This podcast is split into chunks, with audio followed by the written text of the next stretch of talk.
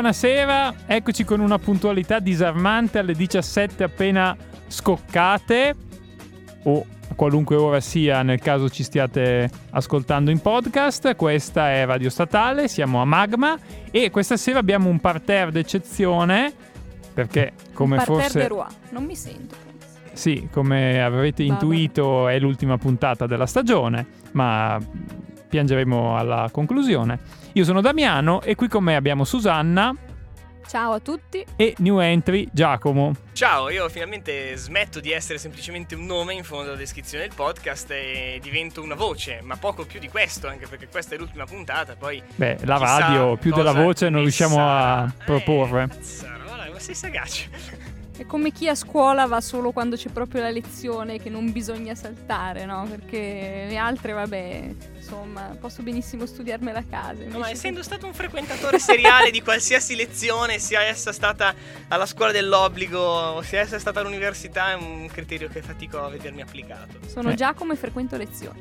Ma questo è molto importante perché tratteremo di due temi delicati e su cui ci sarà poco da scherzare entrambi legati alla questione delle, dei migranti, delle migrazioni, con due teatri, due scenari che sono naturalmente quello del Mediterraneo, con la questione di queste ore della Sea-Watch e, ahimè, anche della, della tragedia legata al Rio Grande e alla fotografia che, ancorché oscurata su Facebook, ha fatto il giro della rete. E mh, affronteremo questi temi Innanzitutto da un punto di vista evenemenziale, una parola che abbiamo già usato, siamo diventati esperti delle, delle descrizioni dei fatti, da cui cercheremo di trarre anche una morale. E ricordiamo che dal 12 giugno la Sea-Watch 3 con eh, la sua ormai l'eroina, eh, la, la, la, capitana tedesca Cavala Rachete è ferma e come dire, è l'ennesimo emblema, siamo stati in modo stucchevole abituati a queste navi che vengono fermate al largo dei porti, una prova di forza da parte del ministro dell'interno, una serie di considerazioni politiche, poco più ci siamo anche abituati a confondere ormai il nome delle navi tra Sea-Watch e Diciotti, però al di là della, della questione più politica, è in gioco la vita di, eh, lo stile di vita, la qualità della vita di 42 persone che certo non sono in crociera nel Mediterraneo e che invece vengono poste al centro di un'agenda politica che ha una portata non soltanto italiana, per stabilire se in fondo i porti dovranno rimanere chiusi, anche se nemmeno quello di Lampedusa lo è veramente, perché contestualmente alla chiusura delle ONG si accompagna una serie di numerosi sbarchi che continuano ad avvenire nell'isola e quindi evidentemente non è chiusa in modo così da fortezza Europa come è nella, nelle corde della propaganda del Ministero, ma anche un risvolto europeo perché c'è senza dubbio eh, in sede di ridiscussione del Trattato di Dublino e di tutta una serie di normative europee di cui certamente possiamo discutere la, la portata o, o, l'attualità, la possibilità che ancora diano risultati positivi, certo eh, non si è dimostrata la retorica ministeriale altrettanto attiva in sede di Consiglio dei Ministri relativi alle, alle, alle tematiche dell'immigrazione. Bene, sì, tra l'altro è successo tutto abbastanza in queste ultime ore, in questi ultimi giorni, perché prima la notizia del quattordicesimo giorno di, di, di, di, viaggio, se vogliamo chiamarlo così, di, fermo, anche se non era ferma, della Sea-Watch, la Corte di Strasburgo ha respinto il, il ricorso delle persone a bordo della Sea-Watch 3 e la Corte ha indicato al governo italiano ehm, che conta sulle autorità del paese affinché continuino a fornire tutta l'assistenza necessaria alle persone in situazione di, di vulnerabilità a causa dell'età oppure dello stato di salute che si trovano a bordo, ma non ha disposto nessuna misura eccezionale per, per lo sbarco. E questa risposta senza dubbio ha permesso a Salvini, al ministro Salvini, di vantare l'ennesima vittoria su una pelle di 42 persone intrappolate, nonostante poi lui si sia abbia cercato di, dismarcar- di smarcarsi dall'accusa di essere quantomeno disumano dicendo se, se la Sea-Watch avesse avuto a cuore la salute delle persone a bordo in questi 13 giorni sarebbe già andata in Olanda. Peccato che ehm, a livello proprio di leggi legale non, la, la, nave è tenuta a attraccare al primo porto vicino sicuro. Sì, unitamente al fatto che avrebbe dovuto circumnavigare eh, l'intera Europa eh, per arrivare semplicemente in un porto che non è quello, quello più vicino mh, mm, per quel che riguarda la sicurezza. Unitamente a questo mh, mm, beh, è anche bene considerare il fatto che i porti forse sono chiusi semplicemente solo per alcune navi e non, eh, e non, alcune altre. Le ONG sono quelle un pochettino più esposte, probabilmente anche per via del codice di condotta eh, che, hanno, che, sono state tenute a firmare in virtù di, le, delle disposizioni del precedente ministro dell'interno Marco Minniti, ma eh, altre navi gestite da dei trafficanti veri, non mossi certo eh, da motivazioni umanitarie quanto più di quelle di fare business eh, reale, al di là di quello propagandato eh, dalle destre. Eh, sulla pelle dei, dei, migranti continuano ad attraccare vuoi nella notte vuoi con eh, dei barchini più piccoli e di ieri lo sbarco di credo qualche centinaio, adesso vado a memoria, non ho, non ho sotto mano il dato preciso, eh, di migranti nella stessa isola di Lampedusa senza che eh, nessuno ne parlasse se non eh, un veloce accenno da parte del sindaco eh, di Lampedusa. Io ho sentito ieri sera telegiornale, per radio tra l'altro nello stesso tweet Salvini ha esordito come al solito col suo modo da celodurismo. Eh, L'Italia non si fa dettare regole da un'ONG pagata da chissà chi. Vogliamo dire a Salvini che può sapere benissimo chi finanzia le ONG perché i bilanci sono pubblici, quindi adesso non stiamo qua a leggervi il, il PDF del bilancio che peraltro è tutto in tedesco, però ve lo potete benissimo trovare sul sito e anche, e anche tu Matteo te lo puoi trovare. Quindi. E, infatti i legali di Sea-Watch hanno commentato la sentenza definendola abbastanza contraddittoria e problematica da un punto di vista dell'effettività della tutela dei diritti, evocata, ma poi bisogna vedere come sarà, come, come può essere portata avanti.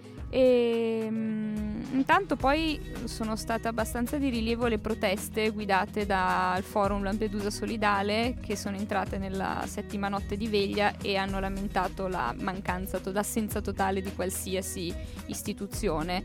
E, um, però ha raccontato che di recente è arrivato a Lampedusa Berlusconi ma non con uh, intenti di, di, solidarietà, ma probabilmente di vacanza e non era neanche consapevole che ci fosse la protesta. C'era Del Rio però ieri a Lampedusa, che credo stamattina da Agora abbia rilasciato un'intervista che possiamo anche recuperare, una cosa breve. E poi niente, la nuova, la nuova notizia, quella in realtà di cui tutti stanno parlando in merito alla Sea-Watch, è proprio la disobbedienza civile, chiamiamola così, eh, della, della, capitana eh, Carola Racchete che ha detto non per provocazione ma per necessità, per responsabilità entriamo, entriamo attacchia- attracchiamo in, in, Italia, ha deciso di violare le norme del decreto sicurezza ed entrare nelle acque territoriali italiane. Adesso la nave mi pare che si trovi a tre miglia dal porto e sta aspettando una decisione dell'autorità. Sì, sul, sul, sul canale YouTube di Repubblica eh, fino a questo pomeriggio, penso ancora adesso, ci sia uno streaming di una telecamera puntata sulla, sulla Sea-Watch che ne segue i movimenti, quindi se siete appassionati di piani sequenza potete mm, potete seguire la vicenda da lì. Camera fissa, non c'è controcampo, no, controcampo. No, però. no, no, è un, non so. È appassionante. Sì, sì, sì, sì, sì cioè, se, anche c'è chi piace, diciamo. Sui sì, temi... sì. C'era chi faceva il Grande Fratello 24 ore su 24, quindi questo almeno è istruttivo. Sì, sì, effettivamente. C'è forse chi pagava l'abbonamento per vedere il Grande Fratello 24 su 24. Um... Ah, comunque, al di là del, degli scherzi, la riflessione che faceva Susanna è importante anche.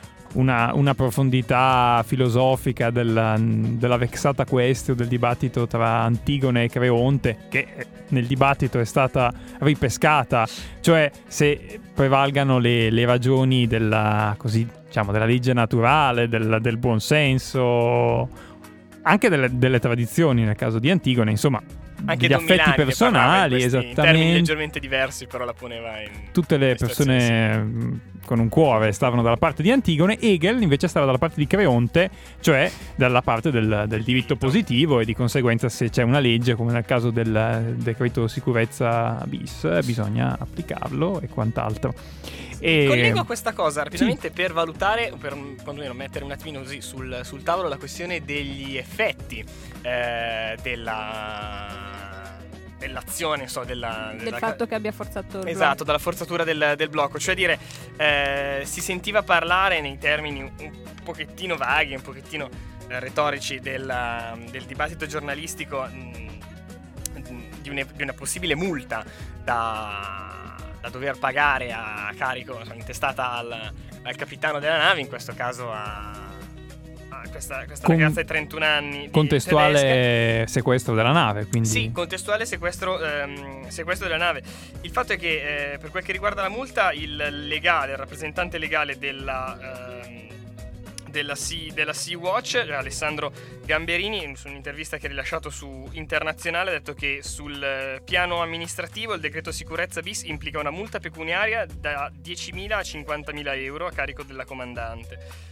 La sanzione è una cosa che mh, vedranno un po' che sanzione le faranno e dipenderà anche dal numero di persone che eh, sono a bordo. Non sono tante, quindi la sanzione non potrà essere il massimo, mentre invece il sequestro della nave, ehm, secondo il legale, non è possibile perché il decreto sicurezza bis prevede che il sequestro avvenga soltanto in caso di reiterazione del reato e non è questo il caso perché la reiterazione non c'è, vale la pena ricordare anche il fatto che qualsiasi eh, accusa eh, o com- indagine portata avanti in- su quel- insomma, inerente al traffico eh, internazionale di esseri umani sia poi ehm, non è neanche caduta, sì, non sia stata ritenuta vera. Sì, e rischia anche in realtà tra dai 2 ai 15 anni di carcere in base all'accusa che le verrà contestata. Le possibilità sono tre, ovvero rifiuto di obbedienza a nave da guerra, resistenza o violenza contro nave da guerra e favoreggiamento dell'immigrazione clandestina. Però mi auguro che veramente questo non... Questa bricconcella, come l'ha definita No, il eh, nostro... sbruffoncello. Bruffoncello, Sbruffoncello. pardon, avevo... Vabbè, ma c'erano, c'erano anche definizioni un pochettino più colorite su, su quei giornali satirici come Libero, eh, eccetera. eh. Le possiamo dire di alla insulti radio? sessisti abbastanza Sì, a parte vabbè, gli insulti sessisti, eh, quelli, quelli si sprecavano, così come ehm, dei riferimenti alla sua dieta, cioè il fatto che fosse vegana, non, non- non sapendo neanche se questo fosse vero o, o come potesse entrare in alcuna maniera all'interno della valutazione. Non è un'offesa dare della vegana. No, il fatto che fosse ricca e che, e che boh, evidentemente per questo avesse... Come dire, Neanche quella è un'offesa. No, neanche quella è un'offesa.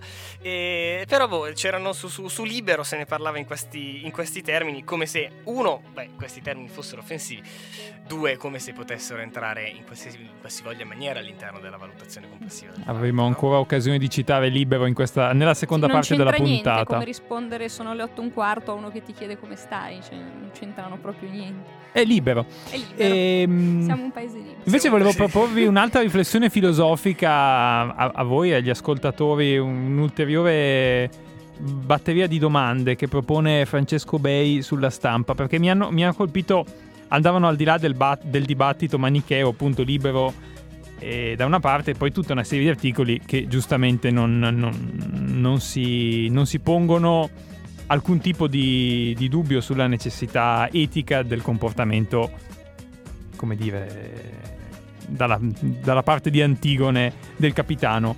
E si fa una domanda più approfondita, invece più quasi autosovversiva, Francesco Bei, che si domanda perché, dopo aver ammesso che insomma la capitana e la Sea-Watcher e coloro che si sforzano di far entrare nella fortezza Europa tutti quelli che lo desiderano teorizzano il no border.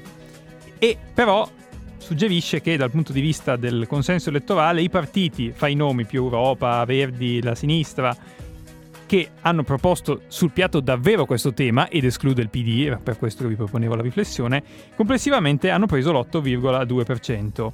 Quindi ci possiamo ritenere che il 90% degli elettori italiani ritengano la politica del no border inadatta e di conseguenza quale altra politica bisognerebbe prendere. Questo si riattacca al dibattito interno molto acceso in questi ultimi giorni all'interno del PD su quale delle due linee che eh, entrambe hanno diritto di eh, cittadinanza, lo hanno avuto all'interno del Partito Democratico, da una parte quella rappresentata dal già citato Minniti e dall'altra prendendo, come dire, facendo la prosopopea di posizioni che ovviamente hanno tanti altri sostenitori, quella di Pietro Bartolo, siamo medico ed, e attualmente eurodeputato del PD, che invece non ha avuto timore di prendere posizione contro Minniti, contro quella tradizione e che Francesco Bay con un certo malizia accosta alle posizioni di Alexandria Ocasio-Cortez, mentre accosta Minniti a quelle della, alle posizioni della sinistra danese, che una certa retorica sostiene aver vinto per posizioni di destra sul tema dei migranti, quando invece pare che la vittoria sia dovuta alle più comprensibili ragioni di politica interna di sostegno alle note misure di socialdemocrazia nordica. E in ogni caso è interessante sempre nella posizione di Bartolo, ha fatto delle considerazioni che mi pareva utile riportare, che al contrario di quanto ritiene la logica ministeriale, più diventa difficile arrivare, più facciamo un favore ai trafficanti che alzano il prezzo. Quindi non, non è deterrenza quella di dire banalmente lo si dice nei bar, cioè facciamoli facciamo che ci siano dei casi drammatici così smetteranno di partire. In realtà i casi drammatici comunque la difficoltà non sempre esiziale per la vita, ma comunque mm, non è certo una, una, situazione piacevole rimanere sotto il sole per così tanti giorni, non serve a disordere nessuno, ma al contrario serve a, a rimpinguare le casse di coloro che invece si vorrebbero eh, contrastare. Sì, unitamente al fatto che la correlazione fra la presenza di qualcuno che intervenga in caso di emergenza e l'aumento eh, delle partenze o dei naufragi eh, delle partenze e dei naufragi sia stata smontata dai, coi numeri da Matteo Villa, eh, che è un ricercatore di ISPI in un vecchio post, penso addirittura della seconda metà del, 2000, del 2018, che ogni tanto salta fuori, mh, mm, penso in testate che siano, siano familiari per chi, per chi, ascolta Magma, quali il post, eh, la stampa, la stampa, eccetera, eccetera. E, um, comunque sì, cioè non c'è, effettivamente ha senso eh, un, ragionamento del, del, del, genere, per cui mm, nel momento in cui si venga a creare una, una possibilità di business per chi sfrutta questo tipo di, questo tipo di, di diciamo tristemente, di, di opportunità. Eh, il mercato funziona prezzi, così, esatto, esatto. Mercato, cioè, è più difficile ottenere un prodotto se si fa incetta. Diventi, la... Tu che sei un economista, no? se, se l'offerta diminuisce, il prezzo aumenta. Certo, certamente. E, um, poi vabbè, de, della, della, della, divisione all'interno della sinistra ne parla anche in un, in un lungo articolo. Um, Annalisa Camilli sul, su, su Internazionale, eh, dal momento che eh, questi giorni sì, il Partito Democratico non ha avuto una posizione forte, salvo appunto inviare uh, Graziano Del Rio uh, sul, sul, luogo. E anzi in un momento in cui avrebbe potuto anche un po' diciamo prendere delle posizioni forti in fase post-congressuale su un tema sufficientemente condiviso all'interno sia dalla base che, che dalla dirigenza del partito, eh, il PD è stato un po', un po' troppo silente. C'è anche un altro grande assente che è il nostro caro Premier Conte di cui non si trova praticamente nessuna dichiarazione. Eh, l'unica cosa che si trova sono fonti interne di Palazzo Chigi che fanno sapere che Conte, Salvini e Moavero hanno concordato di proseguire nelle iniziative formali, volte a verificare l'eventuale condotta omissiva del governo olandese, ma lui proprio non, non ha ritenuto di esprimersi, invece ha ritenuto di esprimersi il vice premier Di Maio che ha detto che la Sea-Watch ha preferito stare davanti a Lampedusa anziché chiedere lo sbalco, lo sbalco, lo sbarco a Malta, Madrid e Atene solo per farsi pubblicità. Ma Malta penso che abbia negli ultimi mesi accolto circa il doppio dei migranti che ha accolto l'Italia, pur avendo meno di un decimo della, della popolazione italiana e questi erano dati, i dati più precisi li aveva mh, pubblicati mh, sul proprio profilo, sui propri canali social eh, mediterranea, per cui è anche facile recuperarli. Ma adesso intendo mettere a parte voi, voi qui in studio e cari, voi cari ascoltatori di un mio trip che mi sono fatta guardando il profilo di, di Salvini, i tweet e i commenti. Ovviamente sta schiumando di rabbia perché è da ieri che pubblica tweet al vetriolo contro, contro la capitana di, di Sea-Watch ed è da un po' esattamente da quando Radio Radicale è stata salvata, mh, mm, grazie a, ai 3 milioni stanziati, che sotto qualsiasi posto di Salvini, anche quando proprio non c'entra nulla, non si parla di radio, non si parla di Radio Radicale, qualcuno gli commenta, ah io ho una radio, mi dai 3 milioni, perché non gliel'hanno perdonata questa cosa qui. Poi viene da. Viene, esce, è appena entrato nello scandalo Arata, adesso questa cosa qui che gli fa perdere. Eh, mordente potere, perché comunque penso che...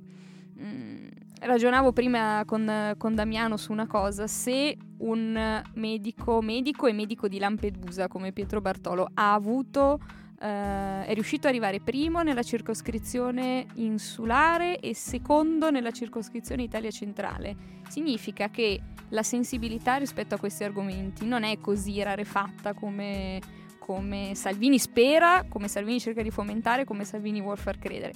Evidentemente se di questi temi parla qualcuno che si sporca le mani sul campo, molte persone, magari non solo i professoroni, la Y finale, sono più sono propensi a, a, a, a dargli ascolto. E, e, penso che anche in questo momento un atto come quello, dei, come quello di Carola possa essere visto positivamente, magari da chi ragiona di pancia ma viene scosso da, da, queste cose. Quindi sa che Salvini, cioè Salvini sa benissimo che questo tipo di gesti lo, gli, fa perdere, gli fa perdere forza, gli fa perdere consenso. Quindi sta schiumando di rabbia, scrive tweet cattivissimi e, e, e post su Facebook ancora più incazzati. E comunque c'è qualcuno che va avanti a commentarlo, a sfotterlo sul fatto che insieme al PD ha firmato per la, anche la Lega, si è, si è detta a favore del, del, dell'aiutare, de, del dare l'aiuto a Radio Popolare. Quindi, Radio Radicale. Beh, ah sì, scusa, che scemo. Radio Radicale. Quindi questo mi fa ridere perché è ridicolo, è un elettorato di Salvini ancora più fascio di lui, ma soprattutto è proprio, proprio ottuso, cioè va, va, avanti a criticarlo su sta cosa pur, pur eh, commentando post che non c'entrano nulla, adesso addirittura poi è un argomento ancora più, più, più vasto, più ampio è forte. Penso che lui veramente schiumi di rabbia in generale per tutto, per Arata, adesso per sta cosa. Se, è in difficoltà, io lo vedo sempre comunque in difficoltà, non riesco a vederlo solo come eh, forte, sicuro. Perché... Beh, dipende quanto, eh, da quanto questi temi, quali che... Cioè, riesce che a ridicolizzarsi. Siano, ecco. No, non tanto quello, ma quali che quelli che siano, uno, anche uno qualsiasi di quelli che hai citato, siano importanti in, qualche, in qualsivoglia maniera per la, la, la sua base. Ora, è difficile, diventa difficile parlare di base nel momento in cui eh, l'elettorato è, è, è, più flessibile no? rispetto, rispetto, a una volta, anche questo è un, è un, tema facile, è un tema abbastanza abusato. Però. Ehm, elettorato liquido. Esatto, sì, al di là di quello. Ma. Ehm, cioè, esattamente come eh, per Berlusconi si parlava di poi, vari scandali legati all'ambito delle sue frequentazioni eh, femminili eh, potessero farlo, far, farlo, crollare di consenso da, da, un momento all'altro, lì la sua, la sua, base non era in qualche modo sensibile a quel tema. Quindi anche per vedere quanto eh, la questione arata o la questione radio radicale possano influenzare effettivamente il... Um, il supporto e il consenso che Salvini ha nella sua base, bisognerebbe chiedersi o osservare o cercare di capire eh, qu- quanto uno qualsiasi di questi temi possa essere influente in qualsivoglia maniera per chi poi quando si trova nel segreto dell'urna metta una croce su, su Sal- Lega Salvini o su qualsiasi altro simbolo. Sì, sì il nostro, voto... scusami Damiano. Il nostro, no, no, il nostro, il mio di Susanna era un wishful thinking, era un cioè, noi ci auspichiamo che, che possa...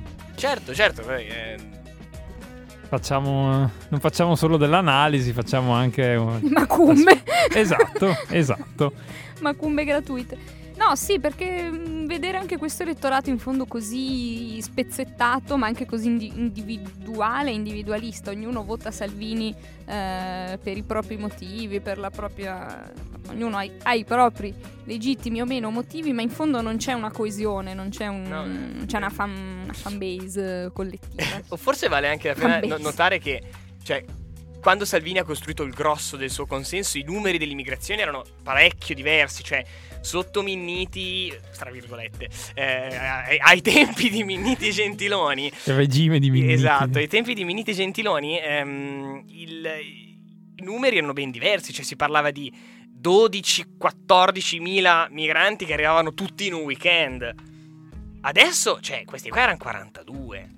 Quindi forse, ehm, cioè, mh, anche la, la- la questione numerica influenza, eh, cioè, rientra nel- nella valutazione del, del tutto. E tra l'altro c'è la questione che mentre eh, periodicamente si blocca qualche nave, tante altre vanno avanti, Sì, vanno sì, avanti sì, a entrare, vanno quindi avanti. è veramente una, un'ipocrisia pazzesca. Sì, di cui di- diventa anche più difficile tenere, tenere conto, tenere anche banalmente traccia e inserire all'interno dei percorsi eh, di, di- di integrazione eh, eh, di, di- di- di questi soggetti e anche garantire loro, come dire, dei, dei diritti. Però mentre noi facciamo le macumbe, Mm? vi segnalo che pare che Salvini mh, abbia già in mente due futuri progetti con cui invece rafforzare il suo consenso elettorale proprio su questo tema che si eh, estrinsecano nel far saltare dall'interno il trattato di Dublino da una parte e nel costruire un muro con la Slovenia o un filo spinato, perdono, riferimento a Trump, però evidentemente sta pensando a, Or- a Orban, non, Certo. non a un muro.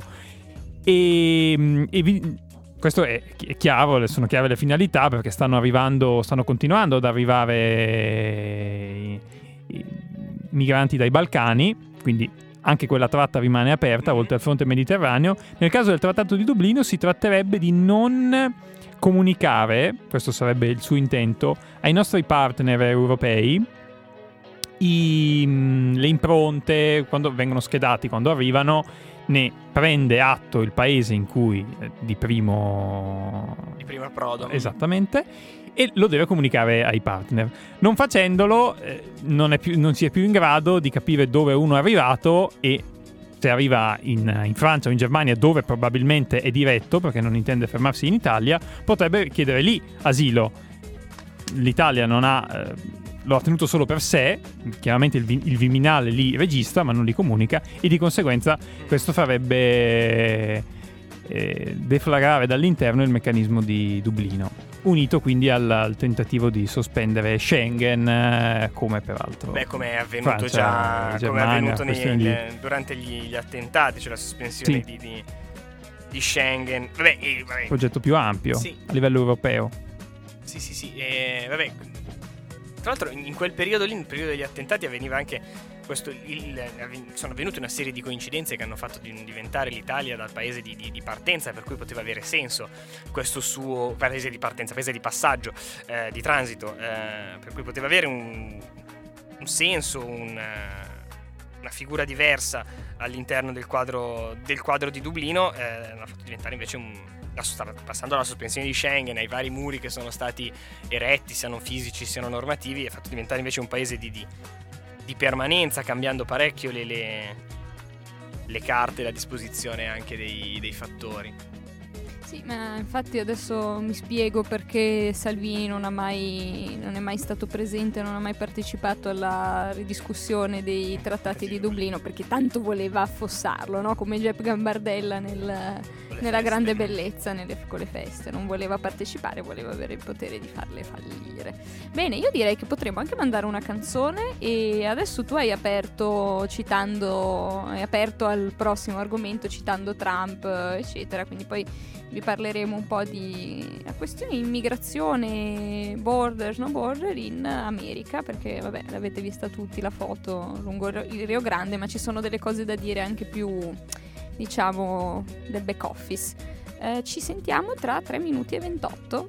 e vi lasciamo con la canzone dei Kings, Sunny Afternoon, e poi vabbè ce ne sarà un'altra chiesta esplicitamente da Damiano. Damiano, non preoccuparti, la sentiremo. Viene in versione DJ.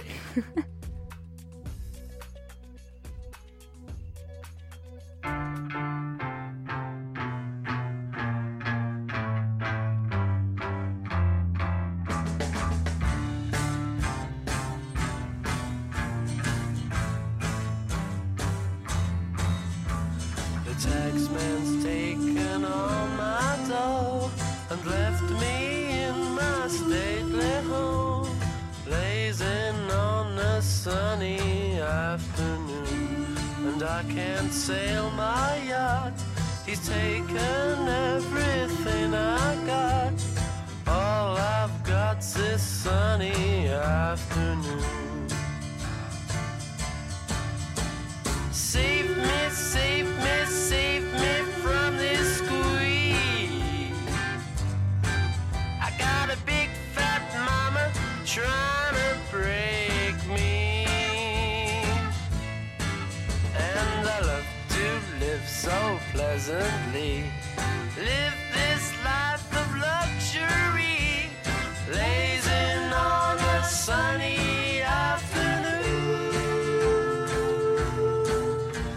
the summertime, in the summertime, in the summertime. My girlfriend's run up with my car and gone back to her ma and pa, telling tales of drunkenness and cruelty. Now I'm sitting here, sipping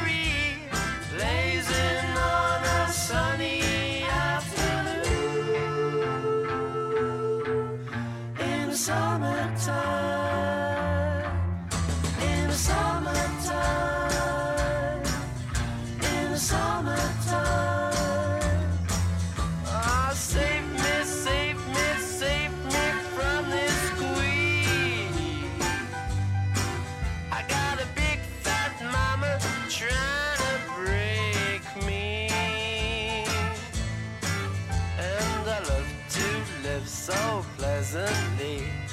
Live this life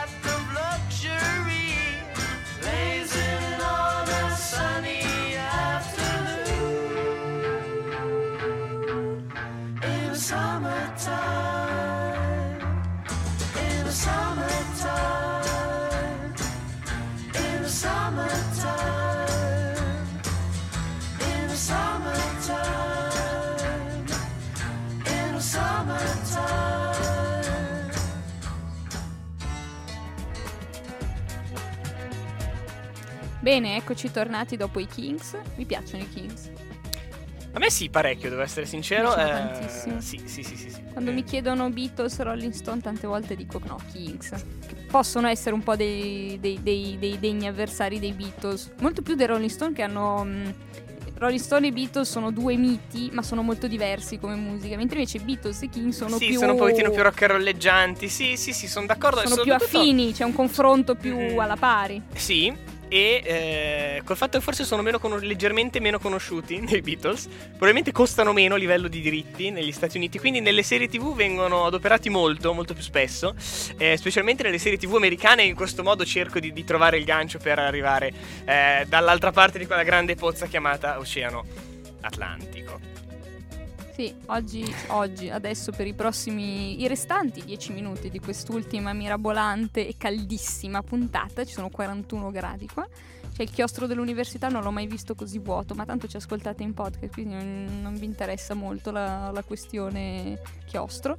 E sì, eh, la lotta ai migranti non c'è solo in Italia, anzi il maestro di Salvini penso che sia il presidente, presidente degli Stati Uniti e vabbè, mh, senza troppi indugi, penso l'abbiate vista tutti la foto di, fatta da...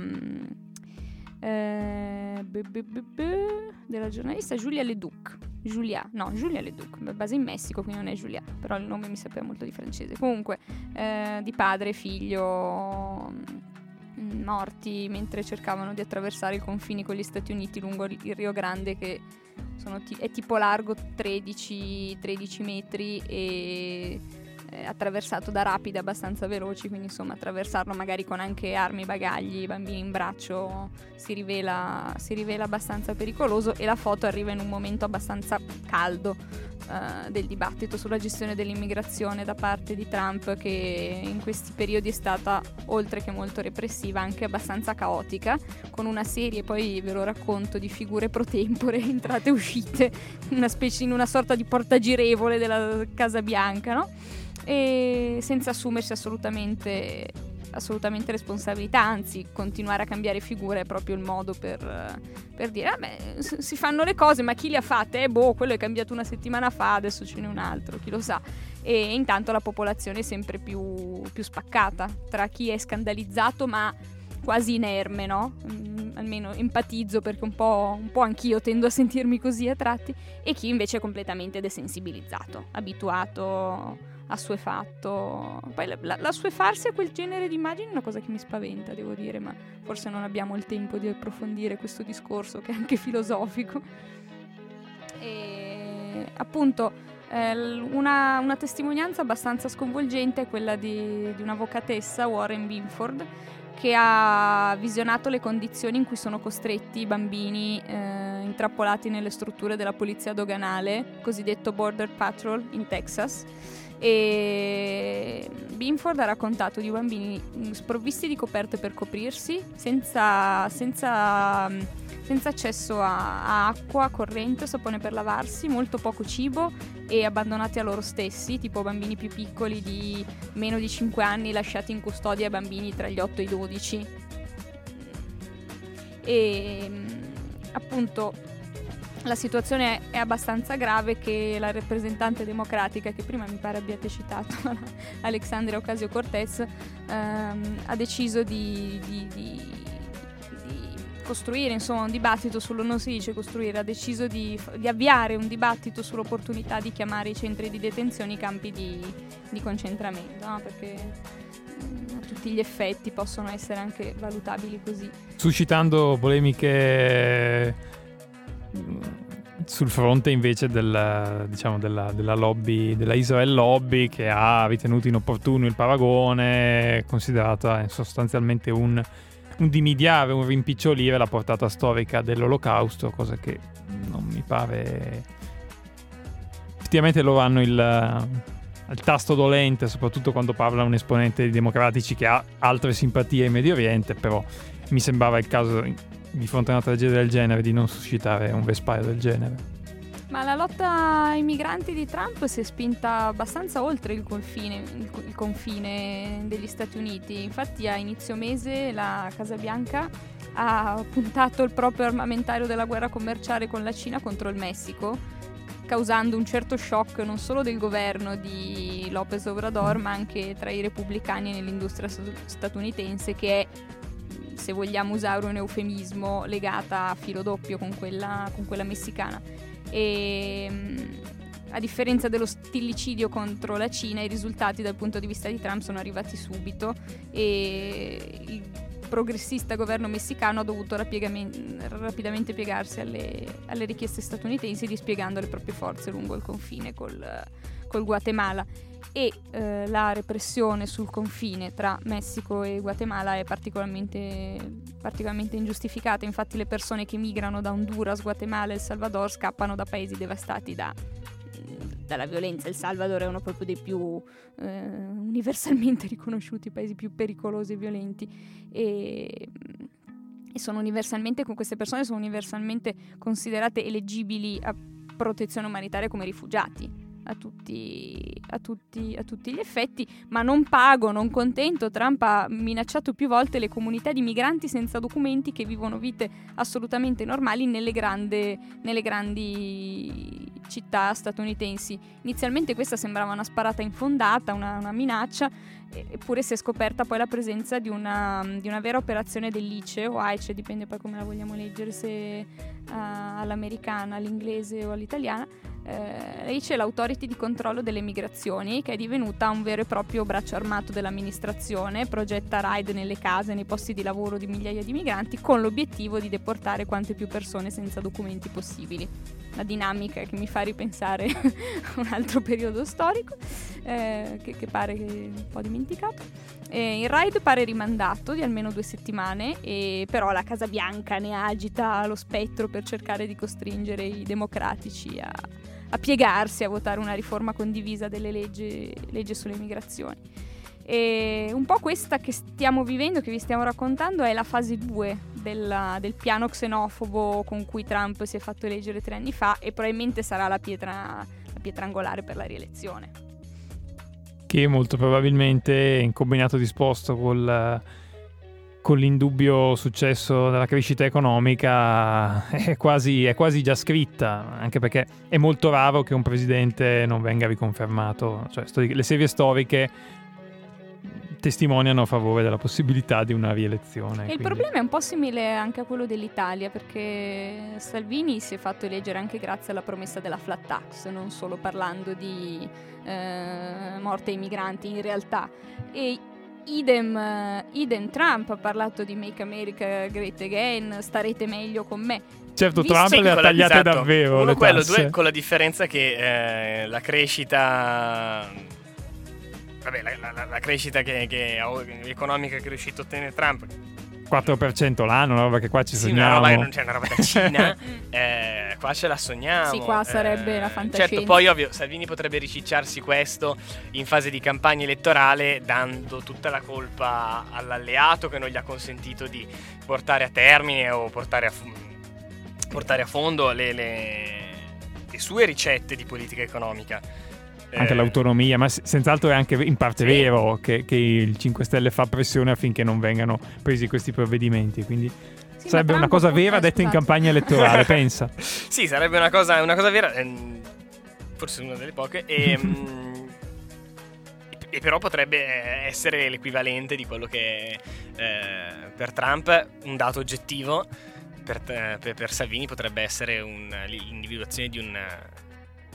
di un, obiettivo, di, di un avversario chiaro, di un responsabile altro da sé e, e, sulle spalle del quale potrebbe continuare a macinare consenso anche in una fase eh, differente. Di, di, declino magari della sua, della sua, retorica, della sua fama, ma questo ah, oddio, elezioni... contribuirebbe a mantenere un sì, po' alta la... Le elezioni sono state cosa, poco più di un anno fa, quindi di, di tempo ce n'è ancora parecchio. Tanto, sì, può succedere, non dico di tutto. Da passare una lunga, lunga nottata. E appunto, se un cantiere per la costruzione del muro con il Messico c'è già, è molto difficile pensare che la realtà raggiunga le promesse fantasmagoriche fatte da Trump. Quindi serve una valvola di sfogo per soddisfare la base elettorale xenofoba e questo è, un buon, è sicuramente un buon metodo. Ma prima eh, poi lascio la parola a voi e ci avviamo alla conclusione perché stiamo, siamo, oggi che abbiamo iniziato in tempo siamo a rischio di, di sforatura. Eh, no, abbiamo un quarto d'ora, ci abbiamo. E, mh, dietro appunto questa facciata molto aggressiva c'è un caos istituzionale molto grosso e anche molto ridicolo. Prima parlavamo di eh, porte girevoli, cariche pro tempore che si susseguono in modo da sollevare chiunque da qualsiasi, qualsiasi responsabilità e l'ultima poltrona a saltare è stata quella di John Sanders che com- era, il, era, il commissario pro tempore alla protezione delle frontiere, ora sostituito da Mark Morgan, un uh, fondamentalista anti-immigrazione e frequente ospite di, di Fox News e attuale direttore pro tempore anche lui del succitato ICE a cui ehm, succederà, scusate il gioco di parole, il suo vice Matthew Albens. E Sanders, eh, che non è quel Sanders, Bernie Sanders ovviamente, è stato rimosso dal, dal segretario pro tempore eh, del Dipartimento alla Sicurezza Interna Kevin Kevin McAleenan e forse iniziate a vedere una costante di questi pro tempore che si, che si susseguono su indicazione della Casa Bianca perché quest'ultima non si riteneva soddisfatta delle posizioni non abbastanza estremiste in merito alla gestione del, del confine. Ma è coerente in realtà con la sostituzione che si è avuta nel- negli anni scorsi di McMaster con eh, Bolton come consigliere per la sicurezza nazionale, come di Tillerson con, eh, con Pompeo. In generale, si, una presidenza partita con tutti gli auspici di moderatismo, realismo e rapidamente evoluta, diciamo, con un rafforzamento della sua componente hawkish, come dicono, cioè da falco. Ok.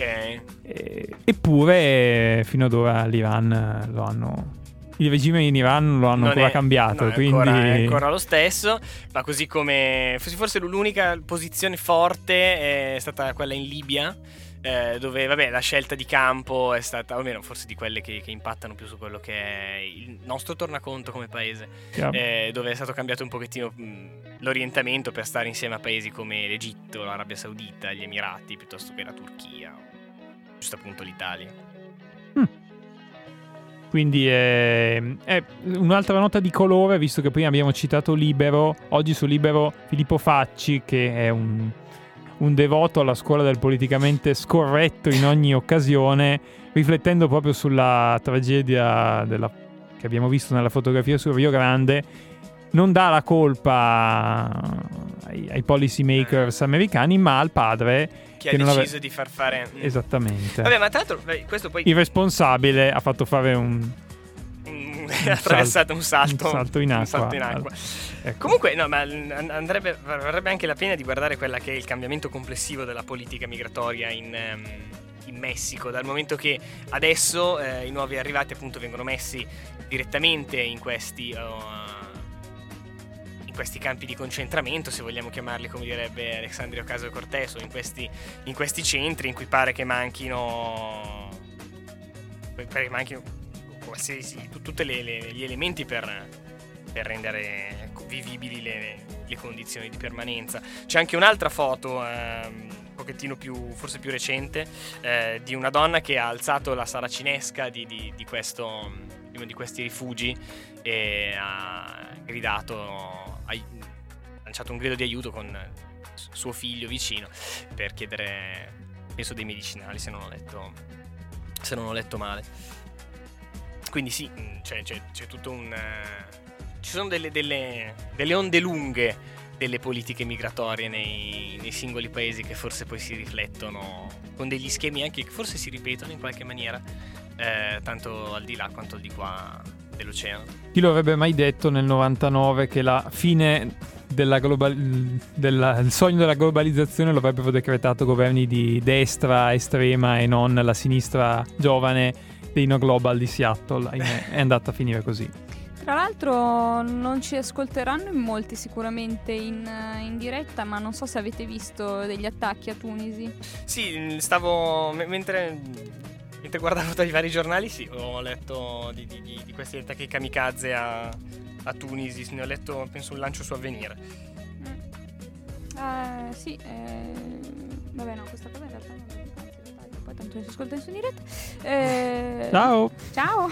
Due attentati suicidi nella capitale tunisina e hanno preso di mira le, le forze dell'ordine. Una è avvenuta al centro di Tunisi, all'altezza di Bab Bar, non eh, lontano dall'ambasciata francese e questo attentato kamikaze ha preso di mira una pattuglia della sicurezza mentre la seconda esplosione ha colpito una centrale della, della polizia. Quindi anche lì oggi non è una gran giornata. Tra l'altro a Tunisi mm, in Tunisia eh, poche, una settimana e mezzo fa o due settimane fa è stata approvata quella mm, misura antipopulis- antipopulismo eh, spacciata come tale che impedisce a chi non fa parte di uno dei partiti eh, storici di, di- di- di candidarsi e in realtà è una misura considerata dai progressisti tunisini come eh, parecchio castrante insomma per chi invece vuole cambiare la politica eh, lì nella scorsa puntata vi abbiamo parlato lungamente di, di Egitto, eccetera, dell'ingerenza occidentale. Non, non ci rimetteremo a farlo ora, ma seguiremo, seguite. Certo non Poi- potremmo dire in questi giorni che la Tunisia sia un porto sicuro. No, qualora, qualora qualcuno volesse farsi venire quest'idea, probabilmente... Di fare come Craxi no. esatto. ad Ammamet. Vabbè, lì a meno che tu non finanzi una rivoluzione, forse non puoi, non, non- non puoi dire di avere un porto sicuro o un approdo sicuro da qualsivoglia parte. O sbaglio? O a meno che non ci siano metropolitane in costruzione per cui possano saltare fuori i fondi per, per finanziare delle rivoluzioni. E bene, io direi che stancamente accaldati siamo arrivati alla fine di questo anno, di questa stagione. Abbiamo iniziato a marzo, mi pare, con la radio comunque questa stagione di Magma e mm, potremmo anche sentirci l'anno prossimo, chi lo sa, chissà dove siamo, magari intanto andiamo arrosto tutti quanti, non lo so. Comunque seguiteci su Spotify e su Anchor e leggete Vulcano Statale che è il giornale a cui un po' il podcast si il podcast Ma- Magma fa riferimento e unico podcast di no unico scusate adesso mi ammazza quell'altro dell'altro podcast uno dei due podcast di attualità mm, di attualità di Radio Statale e la radio dell'università ovviamente mi sento scema ogni volta a dire tutte queste ovvietà perché di solito chi ci ascolta le sa Qual è l'altro podcast? Eh non me lo ricordo però comunque c'è lì su Già ti ha ammazzato, quindi... Ciao Mattia Lisa, è lui che lo tiene. non mi ricordo più il, il titolo del il nome Dell'altro del podcast. podcast. Va bene. Nulla, io sono stato qua una Grazie volta, Giacomo molto per la, bello, grazie a voi per la dell'ospitalità. presenza, grazie Damiano per la costanza, perché sono settimane e settimane. Di nulla, saluterò anche lei. sei. Salutiamo Arianna in diretta, che tanto non credo ci stia sentendo perché sarà Non in tutt'altre faccende affaccendate. E che vo- voce, bellissima voce con un'edizione perfetta che viene dalla matrice toscana eh, che ci ha allietato le orecchie per tutti questi mesi. E bene, buona estate. Ciao. Ciao.